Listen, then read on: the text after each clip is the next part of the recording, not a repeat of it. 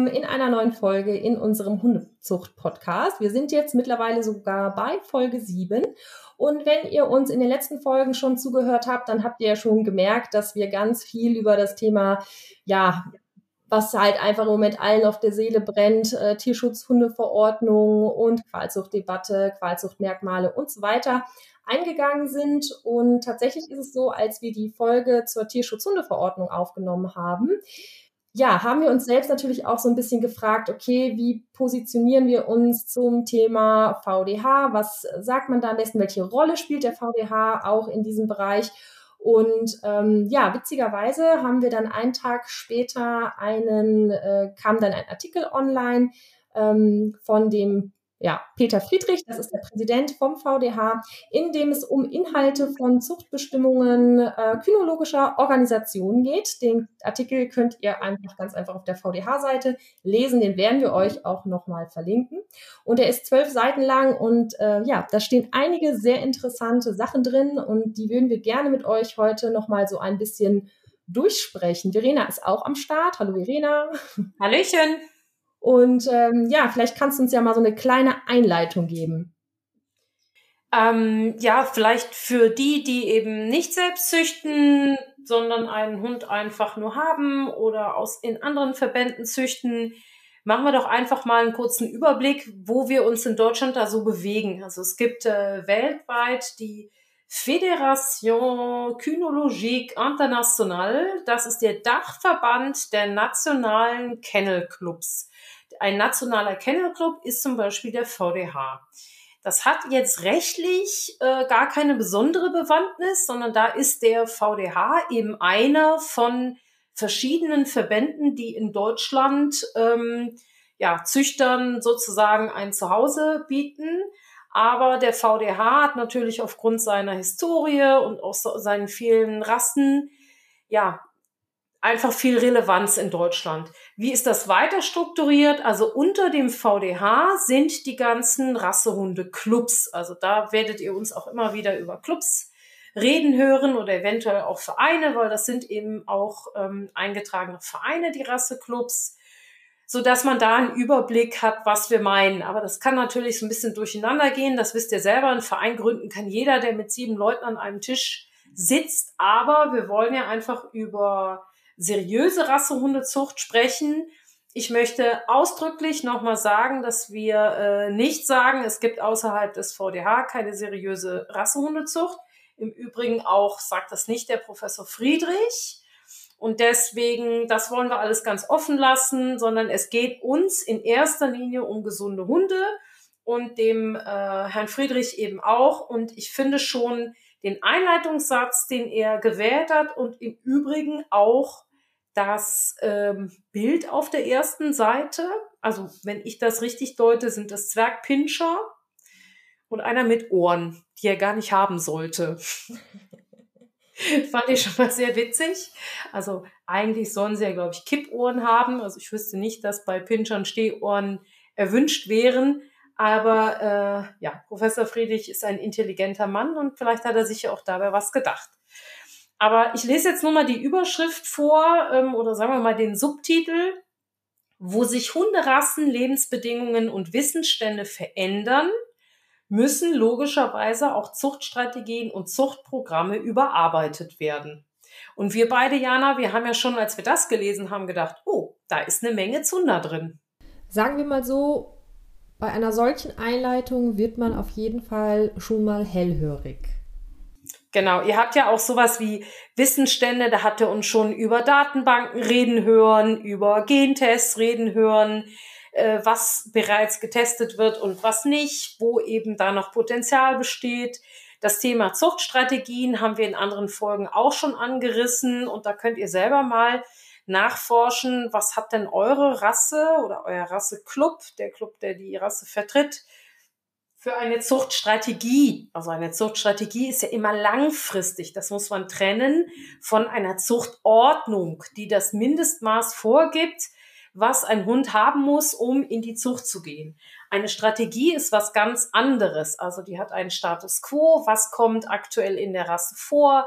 Was gibt es vielleicht für ähm, Entwicklungen, die man, egal wo, im Sport, in der Arbeit, also in der Leistung oder ähm, im Phänotyp äh, oder im Wesen, die man da kritisch betrachten muss. Und das bezieht eine Strategie immer mit ein. Die ist immer auf mehrere Jahre ausgelegt und wird dann in regelmäßigen Abstanden angeschaut und gegebenenfalls angepasst, wenn sich idealerweise eben ein Ziel ja, erreicht wurde oder sich dem Ziel genähert wurde.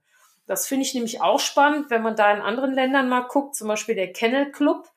Da gibt es eigentlich für die meisten Rassen schon solche vom Kennel Club anerkannten äh, Strategien, die sind auch so veröffentlicht, die dann jeweils von den rassebetreuenden äh, Menschen da ähm, geschrieben werden.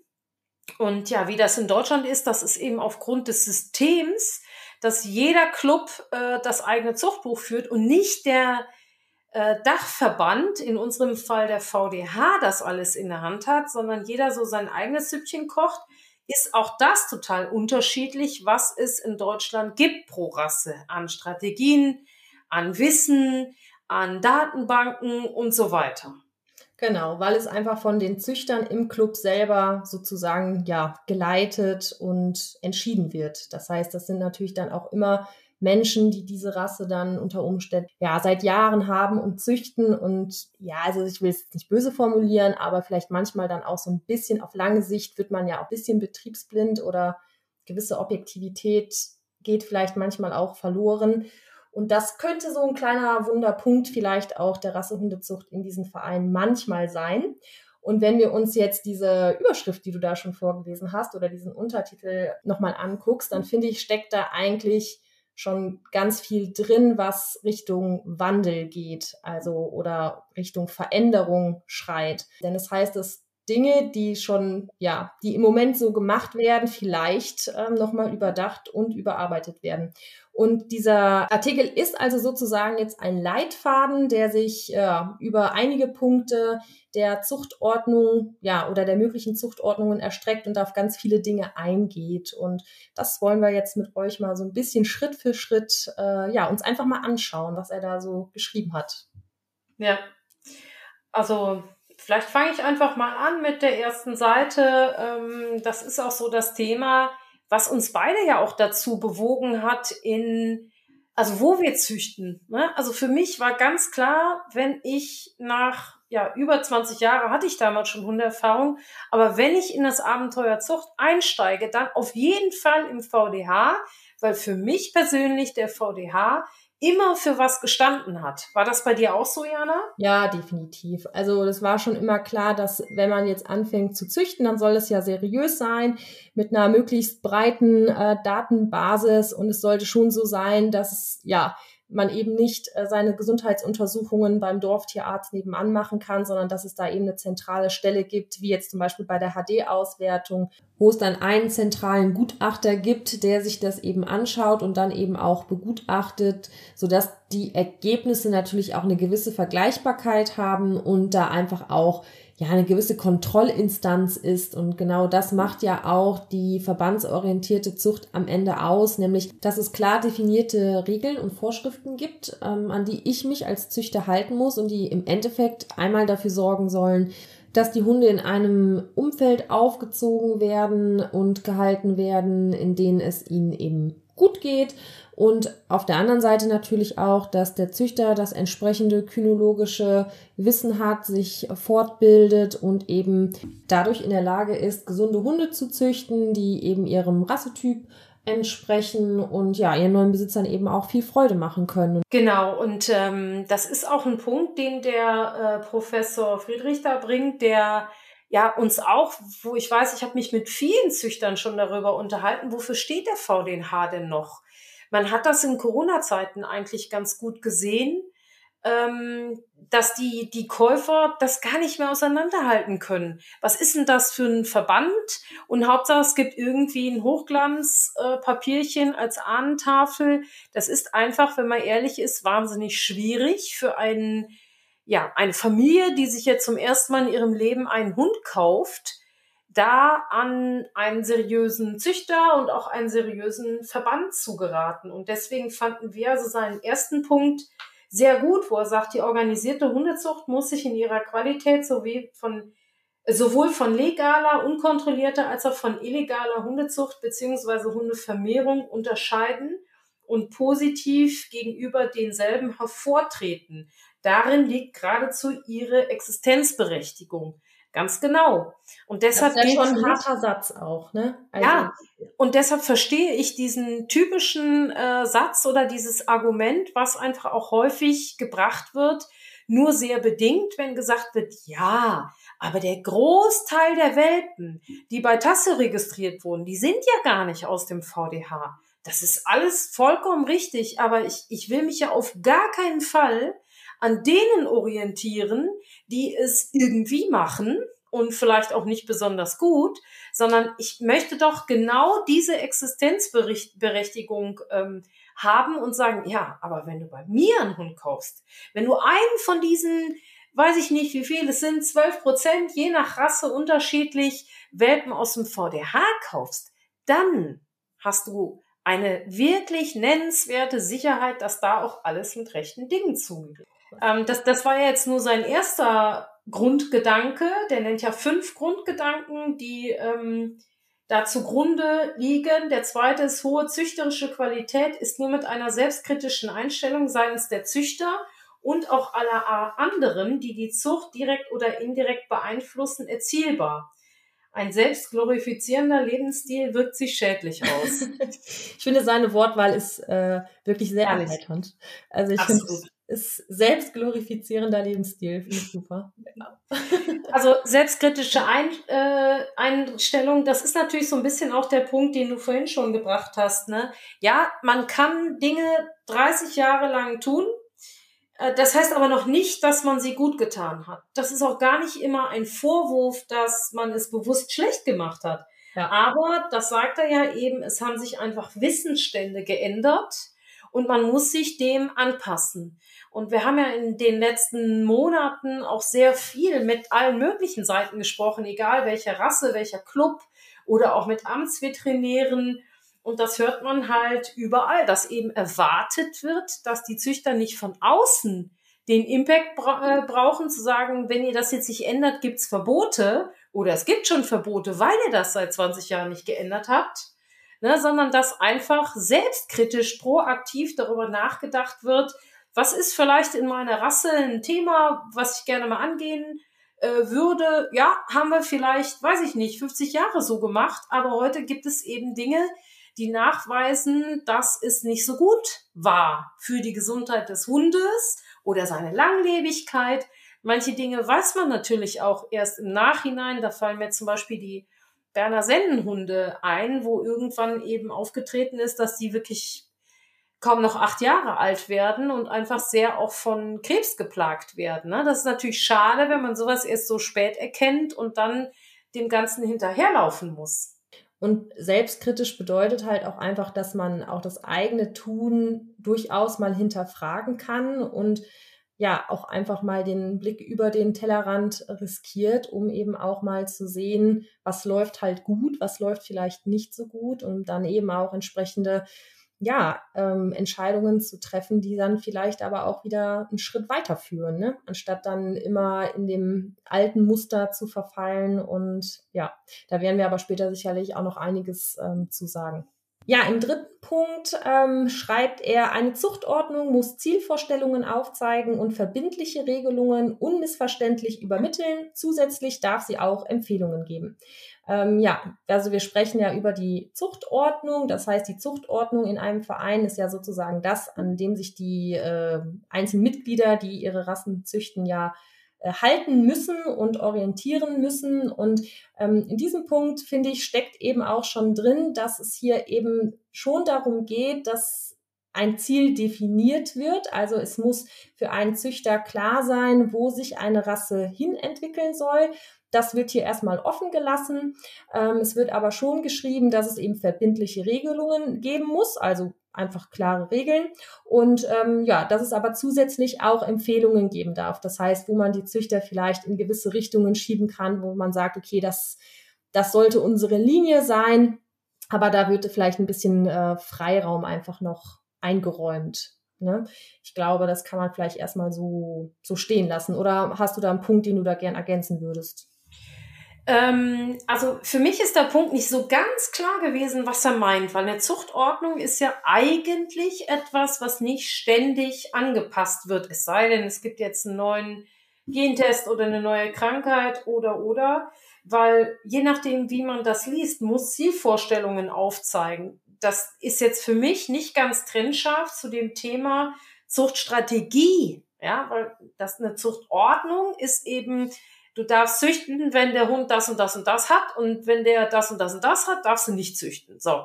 Und die Voraussetzungen dafür sind la la la. Und dann gibt's natürlich einen Standard und es gibt eben Formwertnoten.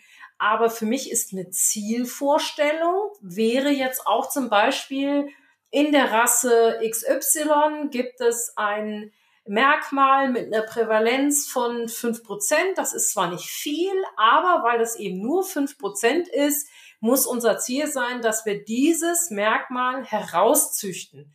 Also, dass wir das auch unter vielen, vielen anderen Faktoren berücksichtigen und versuchen, unsere Verpaarungen so zu wählen, dass man von diesem Merkmal wegkommt. Also das ja. wäre jetzt für mich der Bereich äh, Zuchtstrategie. Auf jeden Fall.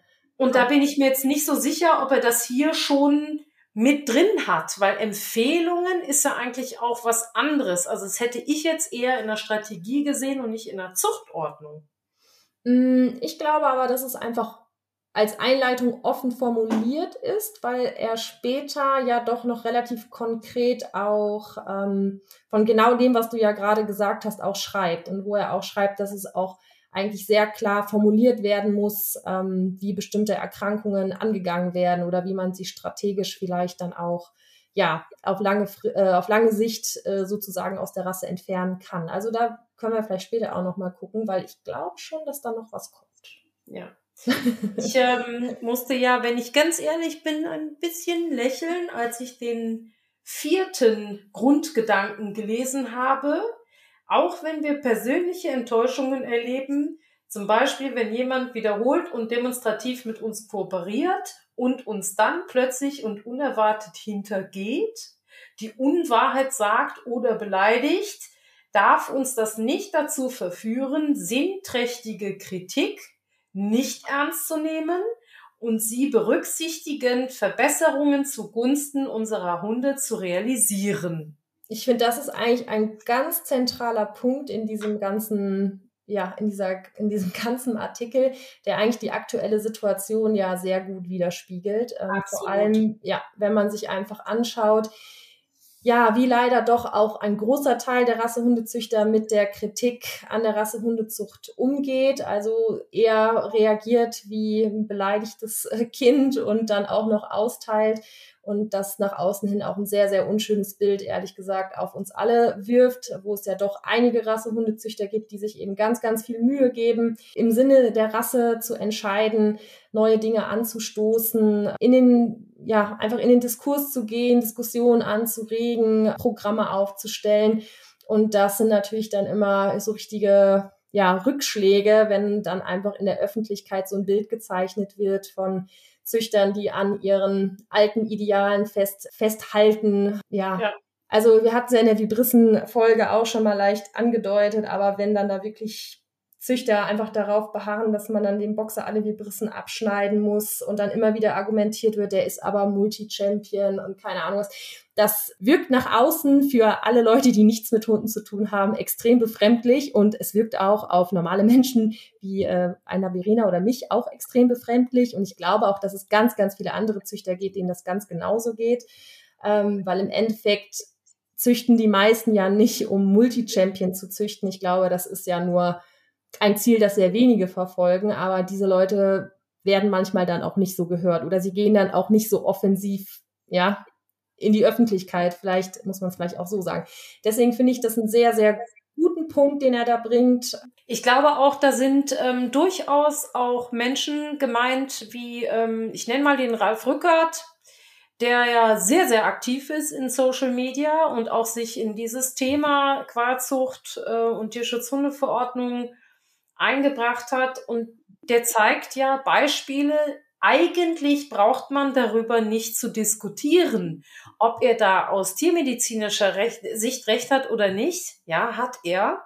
Und das ist was, was Jana und mich ja, das habt ihr auch in der Quarzsucht-Folge schon äh, wirklich gut mitbekommen, was uns echt auch ein bisschen auf die Palme bringt. Ne? Also ich weiß nicht, wo man das mit seinem Gewissen vereinbaren kann, wenn man nach wie vor, obwohl es unumstößliche Beweise gibt, wissenschaftliche Studien, Statistiken zu Krankheiten und so weiter, dass man immer noch darauf beharrt, dass man das alles richtig macht und das wäre ja alles gar nicht so und ähm, ein brachycephaler Hund sei natürlich keine Qualzucht.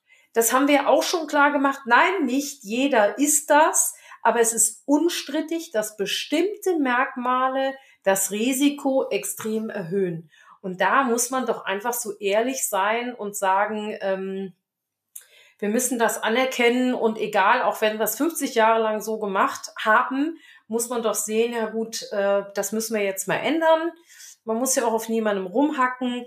Da möchte ich auch mal diese ähm, besagte Frau Plange zitieren, die das Quen auch so ein bisschen maßgeblich da ins Leben gerufen hat, die mal gesagt hat, äh, wenn sie wenigstens Einsicht sehen würde bei den Züchtern, wäre sie sehr äh, fröhlich, weil das würde nämlich bedeuten, es gäbe eine Front weniger.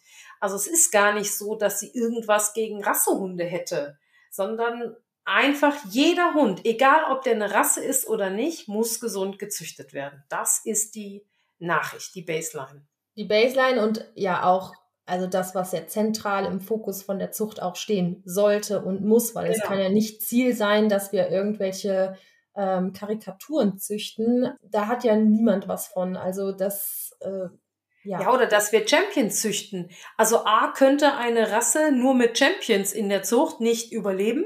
Das wäre mal das eine. Ne? Und das kommt er ja auch später noch drauf, Popular Sires. Ja? Ähm, und zum anderen ist das eben nur ein ganz, ganz kleiner Teil, der äh, ja für eine Rasse entscheidend ist. Der ist bestimmt nicht, wie viele Schleifchen der Hund gekriegt hat, ja. sondern äh, macht sich eben an ganz vielen Gesichtspunkten fest. Und ich finde, da kommen wir eigentlich direkt schon zu Punkt 5, weil das ist sozusagen ja dann die Conclusion daraus. Wer Rassehunde züchtet, die lange und mit Lebensfreude leben, leistet etwas Positives, dient der Gesellschaft, erhält biologische Diversität und pflegt wertvolles Kulturgut. Es muss ja schon so sein, dass wir gesunde Hunde züchten.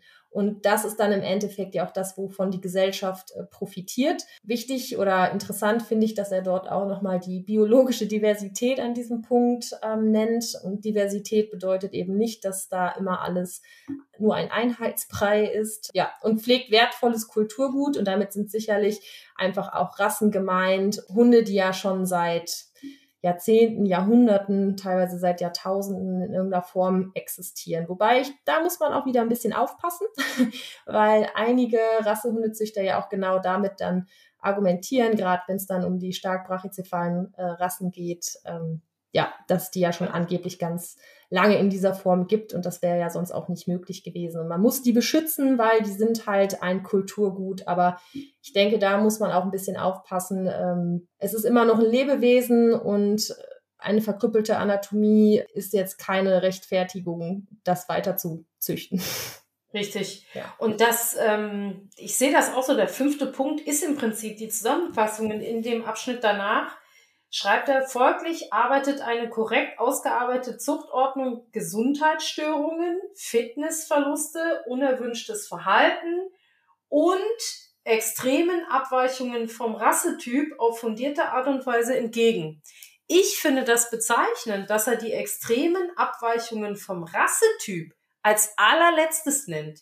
Da sieht man eben genau das, was wir ja immer sagen, es geht ausschließlich um gesunde Hunde. Ob das jetzt Lieschen Müller züchtet, privat im Badezimmer, an die werden genau dieselben Ansprüche gestellt. Auch die haftet, wenn sie irgendwas da vermehrt hat und am Ende aus dieser Vermehrung kranke Hunde rauskommen. Das ist ja erst der Anfang, wo wir uns befinden, was das Thema Registrierungspflicht angeht und so. Da sind ja andere Länder schon deutlich weiter. In Norwegen muss sich jeder jeder, auch der mal eben schnell hups einen Wurf produziert mit Nachbars Lumpi, muss sich registrieren in einer Datenbank, das muss er schreiben, sonst kann er gar nicht zum Tierarzt gehen. Wenn er diese Nummer nicht hat und sagt, ja, ich habe da einen Wurf Welpen produziert und äh, das ist diese Nummer, die muss er auch jedem Käufer mitgeben. Also da denke ich, wird auch in Deutschland noch einiges passieren. Und da ist vielleicht eine Möglichkeit, eben über die Tierärzte da auch eine Art Kontrolle zu schaffen, dass die in ihrem Erfassungsbogen von neuen Kunden sowas nachfragen. Aha, wo kommt er denn her und was hat er denn für eine, weiß ich nicht was Nummer, wie auch immer die dann heißt. Ja. Mhm. ja. Ähm, genau. Und ich finde, da muss man auch wirklich nochmal sagen, dass die Erhaltung des Rassetyps hier wirklich äh, so steht, vorausgesetzt, dass deren Ausprägung unbedenklich ist. Also es wird eben nicht gesagt, dass wir einfach einen Typ oder eine, ein Rassemerkmale erhalten können, sondern es muss halt immer so sein, dass es für den Hund eben nicht ähm, negativ ist. Genau, und wenn man da andere ähm, Genetiker hört, die zum Beispiel so in Arterhaltungsprogrammen äh, für Zoos oder sowas arbeiten, dann sagen die zum Beispiel, diesen Phänotyp, den kann man erstmal vernachlässigen, sondern man muss erstmal eine breite genetische Basis schaffen. Natürlich nicht mit Individuen, die jetzt so viel Nachteile mitbringen, ähm, dass man ja selbst bei den Nachkommen mit äh, leidenden Hunden rechnen müsste. Aber das muss eben erstmal die Verpflichtung sein, zu sagen, wir lassen diese rein phänotypische Betrachtung auf dieses, die es ja in Deutschland, was Zuchtzulassungen angeht, häufig hinausläuft, lassen wir erstmal an letzter Stelle. Und das legt er hier für mich eben auch nah. Den nächsten Abschnitt, ich glaube, da wollten wir uns ja relativ ähm, kurz fassen, was das Thema äh, Ahnentafeln, Zuchtbücher und Register angeht. Das ist jetzt wirklich dann für die Hardcore-Fans. Also die Baseline ist, man kann auch als Nichtmitglied seine Hunde eintragen lassen. Man kann auch Hunde in die Zucht bringen, beziehungsweise es ist dann den ähm, Clubs überlassen, wie sie das nun handhaben, ob sie das in einem äh, mit Registerpapieren dann machen. Dafür muss der Hund dann phänotypisiert werden da kann ich vielleicht das Beispiel Border Collies nennen.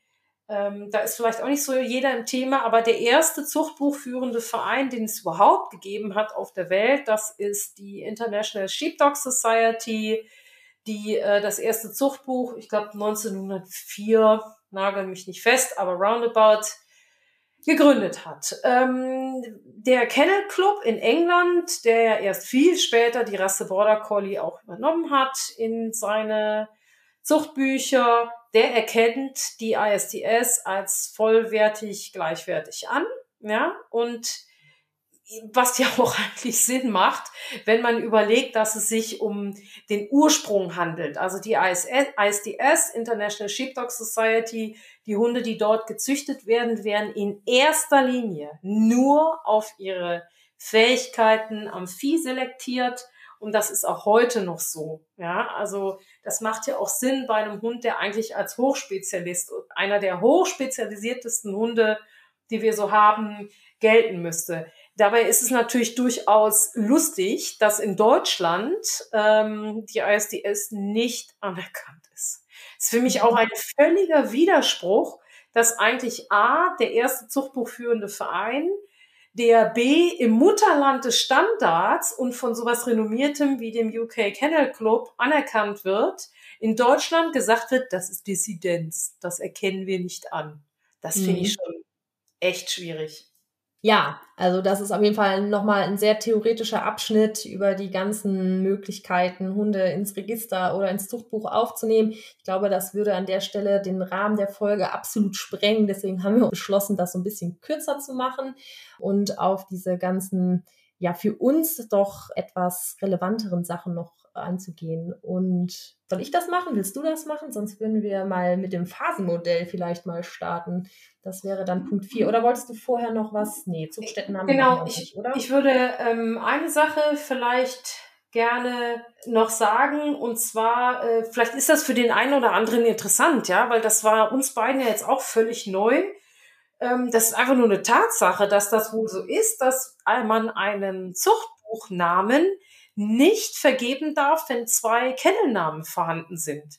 Also ich glaube, das hat jeder irgendwie schon mal gesehen, dass ein Züchter kauft einen Hund bei einem anderen Züchter und dann kriegt er so als kleine Reminiszenz schon den Namen ähm, der, also der und der Ursprungskennel äh, für neuer Kennel. Also dass in diesen Namen von dem Hund schon zwei Kennelnamen, die bei der FCI registriert sind, vorhanden sind. Und das war mir jetzt auch völlig neu, dass das sogar verboten ist mhm. von der FCI. Sieht man ja regelmäßig eigentlich. Ne? Ja.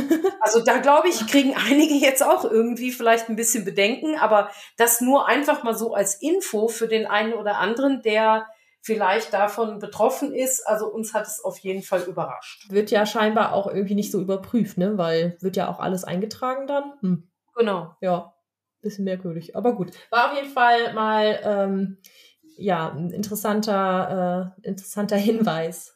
Gut, weil dann würden wir nämlich sozusagen so ein bisschen in das nächste Kapitel starten und äh, da werden jetzt halt doch ein paar ähm, interessante Sachen besprochen, die sich eben mit äh, Krankheiten, mit Zuchteignung, mit Zuchtzulassung und so weiter beschäftigt und ich finde, da sind auch ein paar interessante äh, Punkte dabei und ähm, da kommen wir zu diesem vierten Punkt, das sogenannte Phasenmodell. Und da schreibt er nämlich, dass wenn Krankheiten in einer Rasse auftreten, beziehungsweise verwandte Gesundheitsprobleme, Verluste im Bereich der Fitness oder Verhaltensstörungen auftreten, dann brauchen wir ein System, und da äh, spricht er eben von diesem Phasenmodell, mit dem wir es schaffen, äh, ja, diese Probleme sozusagen anzugehen. Also da sprechen wir eigentlich auch von einer richtigen Strategie, die wir auch schon immer mal so ein bisschen rausgestellt haben. Und ja, soll ich das am besten vielleicht mal vorlesen? Ähm, genau. Ähm, also, wie man diesen Sachen eben so ein bisschen auf, ja, auf den Grund gehen kann. Und zwar ersten, erster Punkt äh, schreibt er, ist wichtig, dass man eine aufmerksame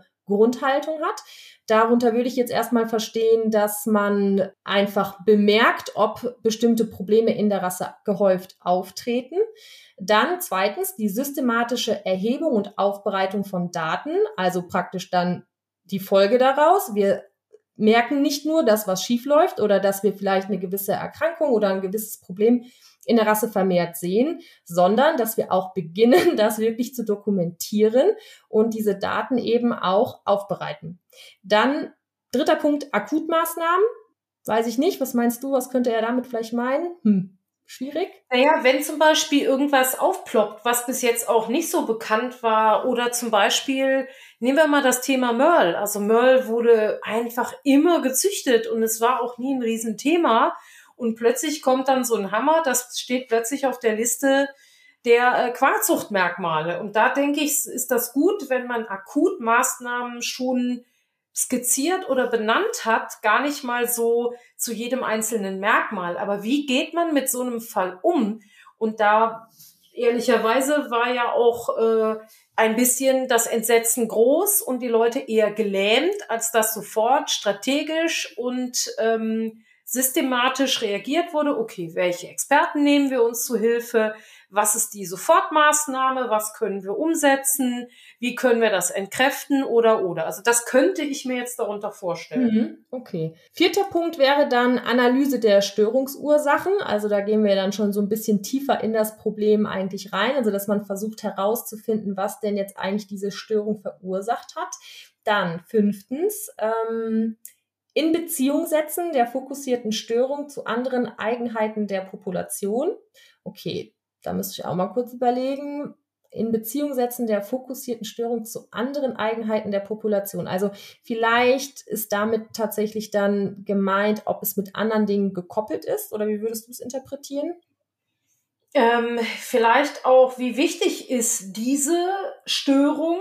Also nehmen wir jetzt mal eine neue Erkrankung im Vergleich zu anderen Eigenheiten. Also ist die jetzt so wichtig und so dramatisch, dass ich die priorisieren muss, vielleicht gegenüber anderen Maßnahmen oder Zielen, die ich für meine äh, Rasse definiert habe. Also so könnte ich mir das vorstellen. Mhm. Es ist allerdings in der Tat etwas professorenmäßig formuliert. Okay, aber vielleicht klärt es sich so ein bisschen bei Punkt 6. Abwägung von Interventionsmöglichkeiten und Durchführung eines Zuchtprogramms mit verbindlichen Selektionskriterien und Anpaarungsregeln.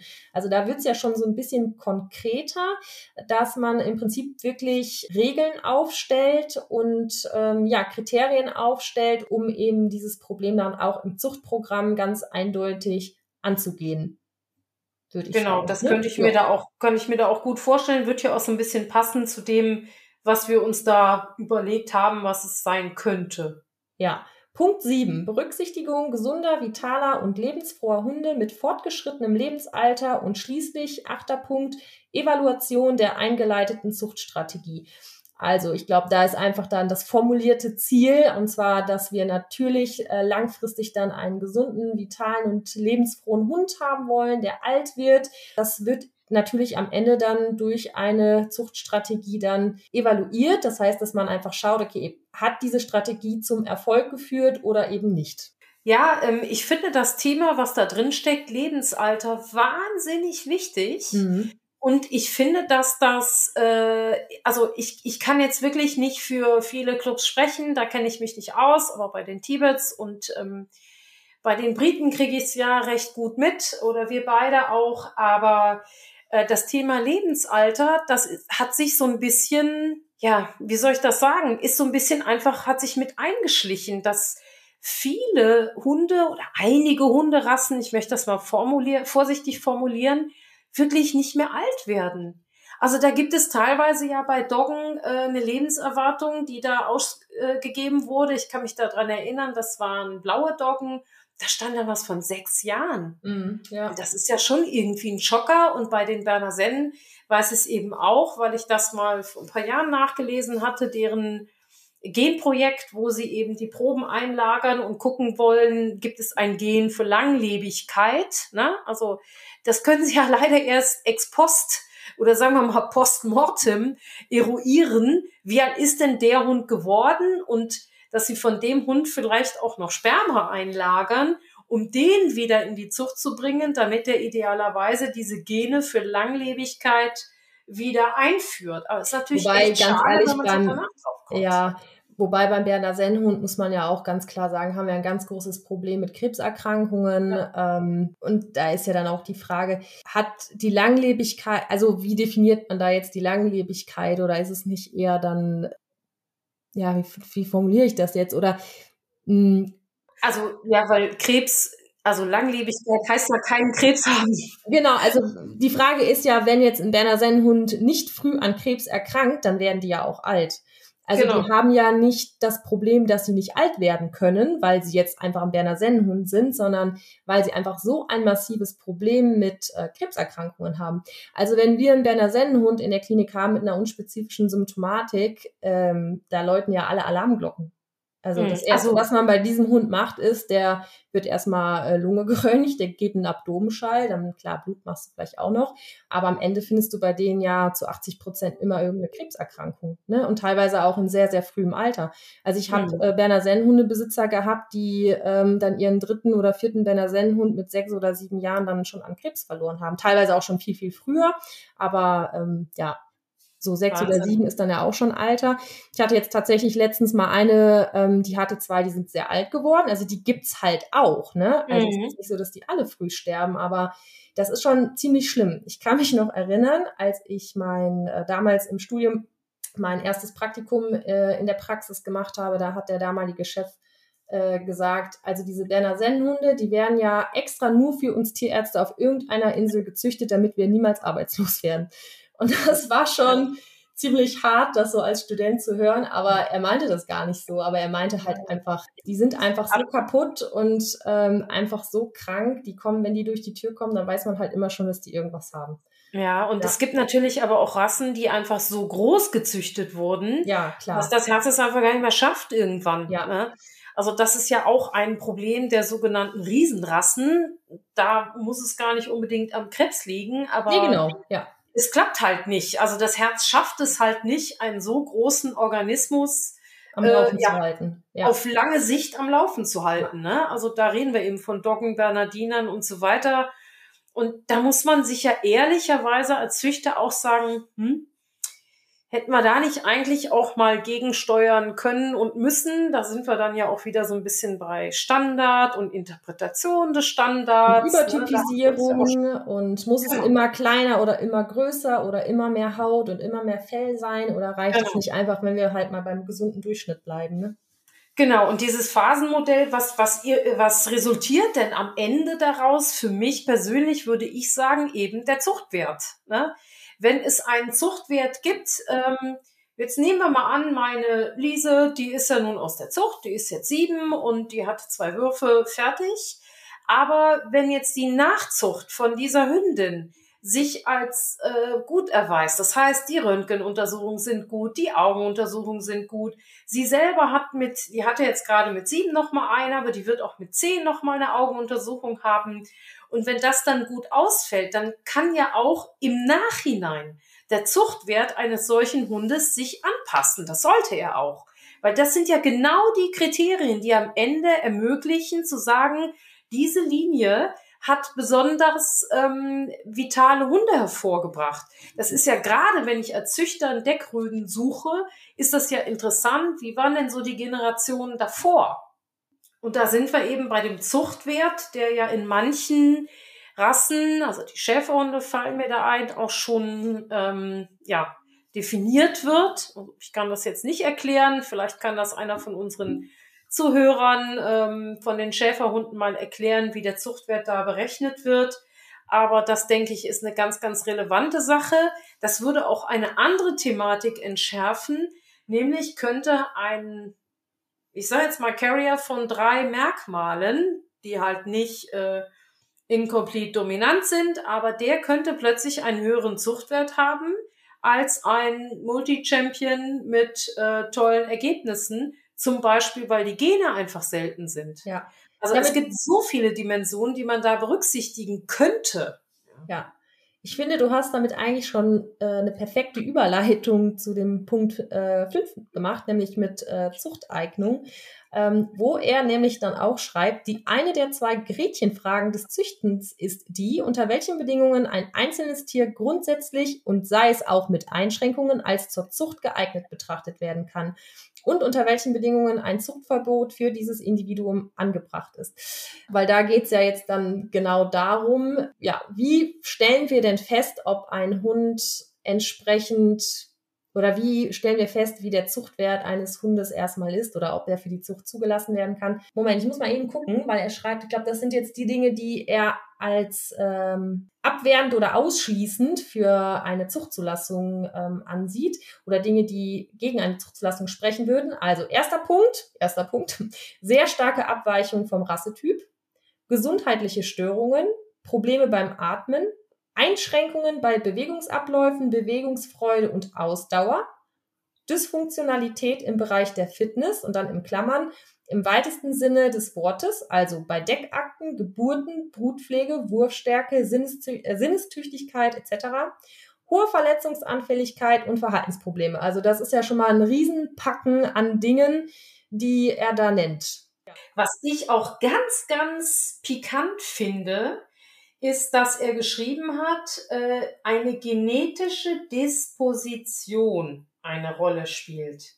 Das ist ja durchaus brisant, weil was heißt denn das jetzt für das Individuum, was vielleicht als Individuum gute äh, Werte hat in seinen Röntgenuntersuchungen und auch die Gentests soweit okay sind, der hat aber um sich rum, also die Vollgeschwister, Eltern, Tanten, wie auch immer, also in näherer Umgebung, gibt es diverse Individuen mit äh, ja, deutlich unterdurchschnittlichen Ergebnissen.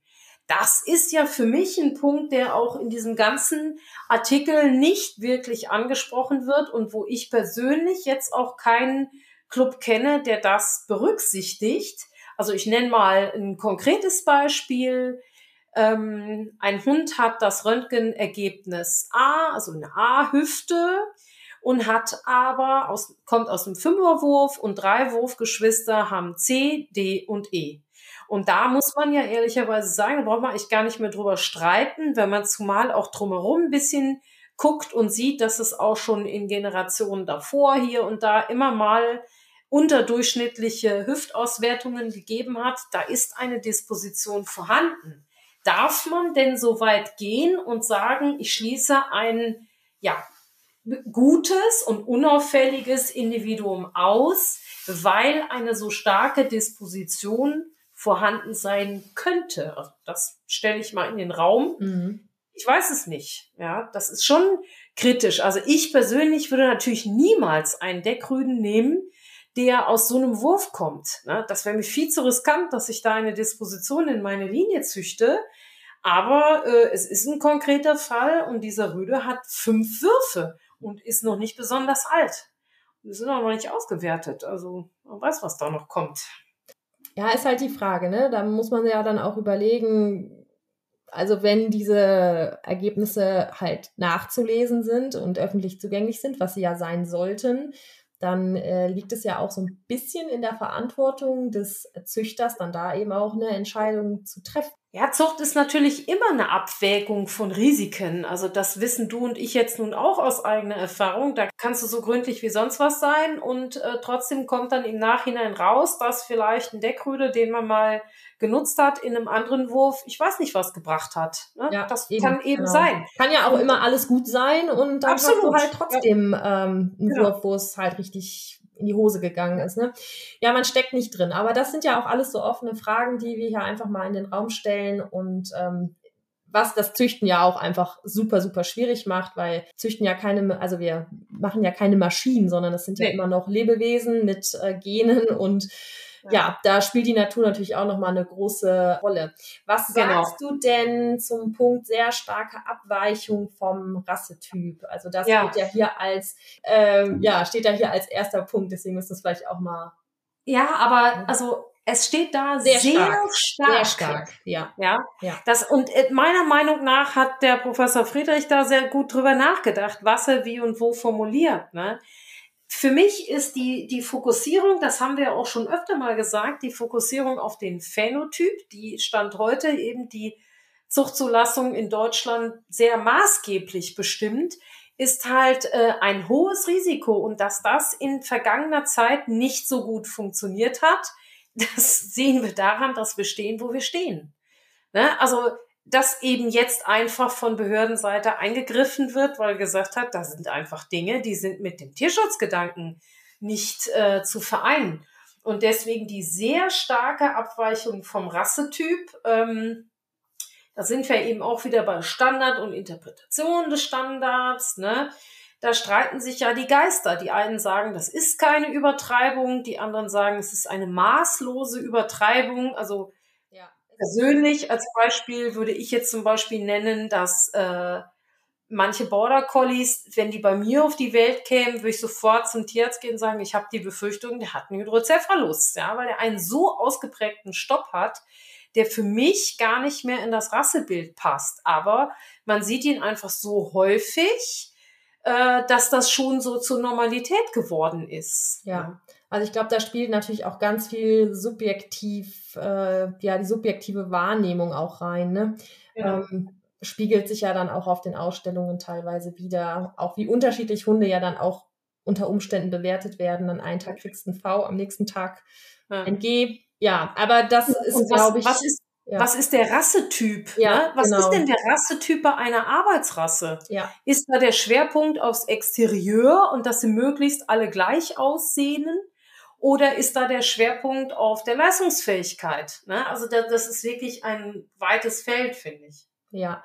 Nächster Punkt, gesundheitliche Störungen. Ich glaube, da müssen wir jetzt nicht so viel äh, Worte drüber verlieren. Ja. Ähm, da kann man ja eigentlich alles drunter fassen, was in irgendeiner Form äh, sich negativ auf die Gesundheit auswirkt. Aber schön finde ich auch, dass er hier trotzdem den Punkt Probleme beim Atmen nochmal gesondert hervorgestellt hat, weil das ist natürlich ein ganz, ganz wichtiger Punkt, der sich natürlich hier auch ganz stark auf ja, ein, ein Fingerzeig auf die brachycephalen äh, Rassen ist. Das kann natürlich ja. nicht angehen, dass wir Hunde haben, die eben nicht vernünftig atmen können. Ja, Einschränkungen bei Bewegungsabläufen, Bewegungsfreude und Ausdauer. Auch da denke ich jetzt persönlich an Rassen, die extrem schwer gezüchtet werden, ähm, worunter ja manchmal auch schon gewisse Molosser fallen, ähm, aber sicherlich fallen hier auch wieder einige brachycephale Rassen drunter. Und ich überlege gerade, ob mir noch was einfällt. Ja, also vielleicht. Ich habe auch schon mhm. Rassen gesehen. Also wenn man diese, ein guter Hinweis ist eigentlich mal diese Breed-Specific Instructions zu lesen, äh, die auch der VDH auf seiner Seite hat, die da aus Skandinavien mal übernommen wurden. Und da kann ich nur sagen, da wird euch überraschen, was bei manchen Rassen als ähm, kritische Punkte gesehen werden. Also mein Tipp, lest es einfach mal durch und ich kann euch versprechen, da wird nicht nur die Rassen drinstehen, die ihr da vielleicht erwartet hättet, sondern auch diverse andere. Ja. Dann ein ganz wichtiger ähm, Punkt, den man auch ein bisschen schwer greifen kann und ich glaube, den man vor allem auch nur als Käufer und nicht als Züchter auch sehr schwer greifen kann. Und zwar der Punkt Dysfunktionalität im Bereich der Fitness. Und hier ist vor allem gemeint, Deckakt, Geburt, Brutpflege, Wurfstärke, Sinnestüchtigkeit. Also im Prinzip, ich würde es vielleicht einfach auch mal als, ja, als äh, Instinktsicherheit betrachten. Und da gibt es ja tatsächlich Rassen, bei dem natürliche Deckakte ja fast kaum noch stattfinden, erhebliche Probleme bei, bei den Geburten gibt, ähm, weil die Köpfe einfach zu groß oder zu rund sind, ähm, hm. wo die Hün Hündinnen kein vernünftiges Blutpflegeverhalten mehr zeigen, die Wurfstärke hm. extrem klein ist. Ähm, all diese Dinge, denke ich, sind darunter vor allem äh, zusammengefasst. Genau, und ähm, man kann schon auch da weitergehend überlegen, nehmen wir mal Sinnestüchtigkeit, Meint er damit auch zum Beispiel die höheren Taubheitsraten bei bestimmten Rassen? Meint er damit eine Faltenbildung bei manchen Rassen, die dieses Tagging erfordert, also dass die Augen irgendwie freigehalten werden müssen mhm. operativ? Also da gibt's ja schon und, und auch die langen Ohren, ne? Also da, da ist, glaube ich, schon auch vieles, was man darunter fassen könnte, was ja. er da formuliert hat. Ja, das denke ich auch. Ja, hohe Verletzungsanfälligkeit, da muss ich als Tierarzt natürlich immer direkt an die ganz kleinen Rassen denken, die sehr filigran sind. Ähm, es ist nämlich jetzt kein Vorurteil, dass wir vor allem italienische Windspiele, äh, Zwergpinscher, Chihuahuas verhältnismäßig oft mit Frakturen sehen, weil sie vom Arm fallen. Ähm, mhm. also ich weiß nicht, was er genau damit meint, aber das wäre jetzt so direkt die Assoziation, die ich damit habe.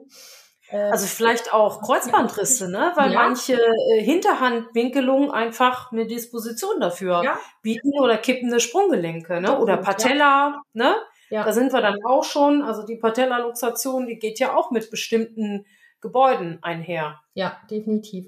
Hm, wobei, ja, doch, denk, hast du schon recht. Genau, mit Verletzungsanfälligkeit denke ich halt vor allem jetzt Hunde, die eben einfach schneller sich durch normalem Alltag sozusagen äh, verletzen können. Aber ja. ja, hast du auf jeden Fall recht, klar, keine Frage.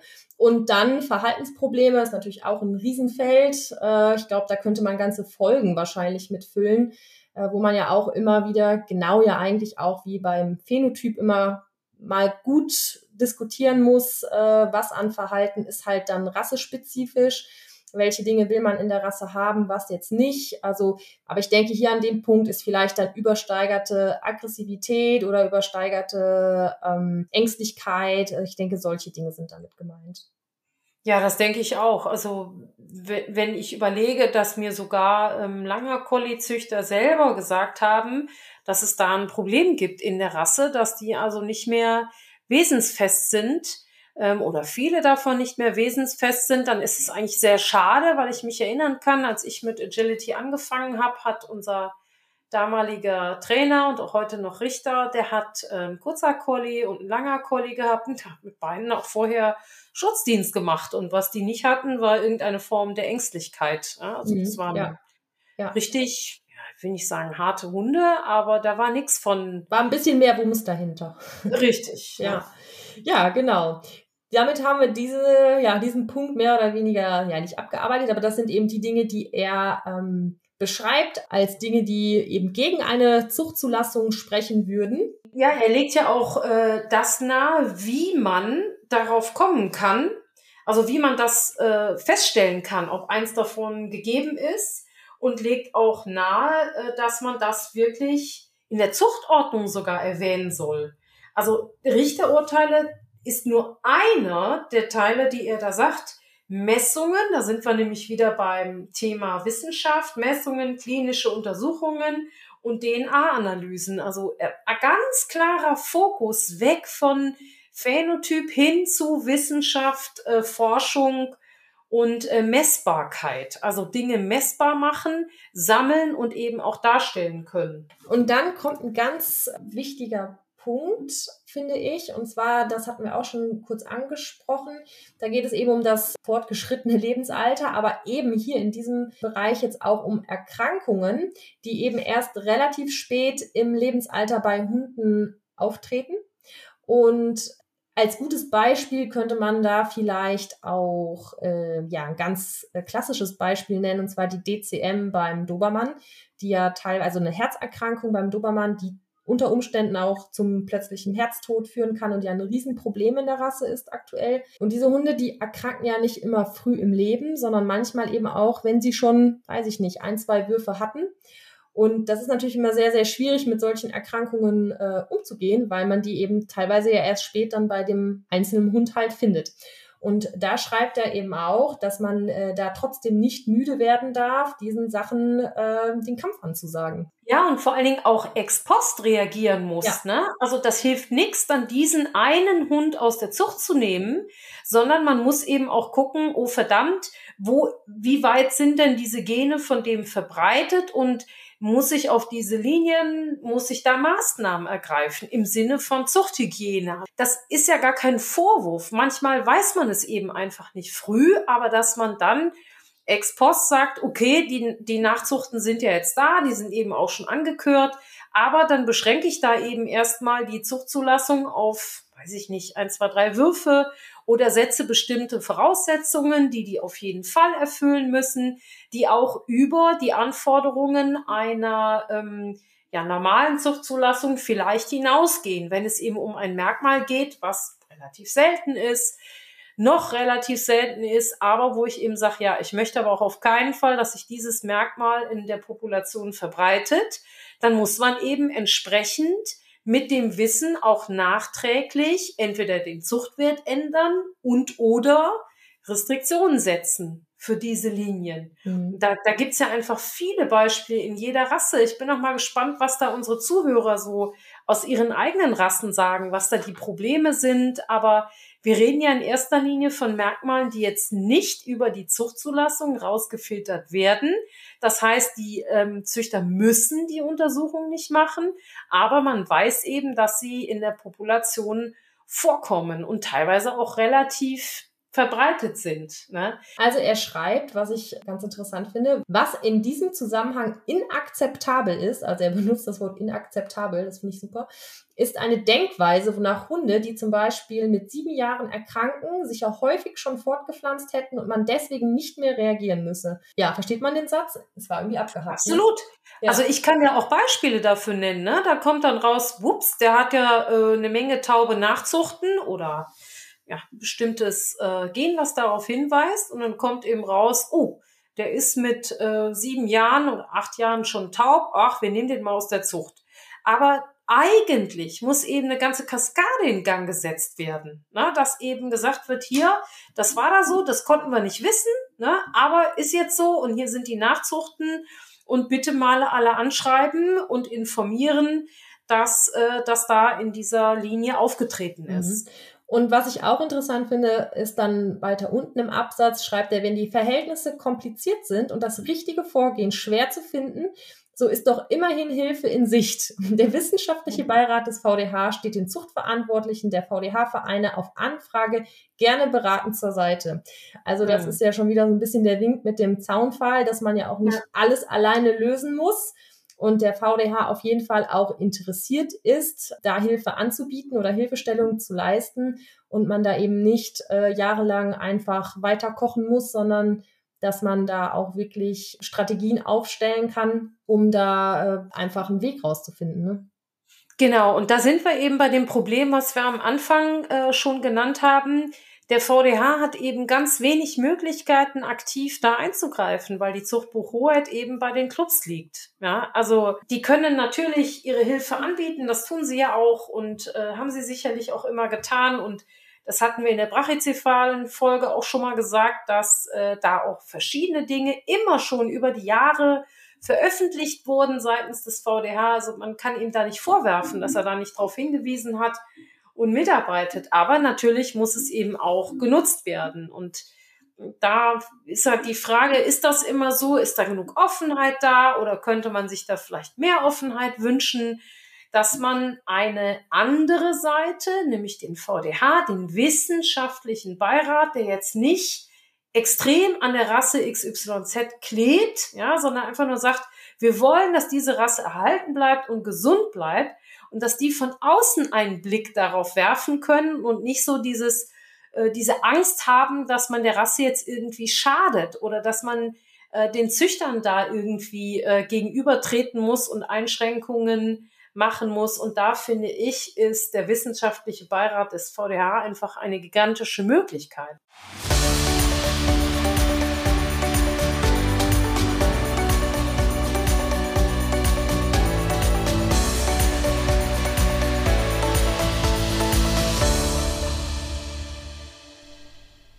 War der erste Teil unserer VDH-Folge. Wenn ihr weiterhören wollt, dann macht einfach direkt mit Teil 2 weiter.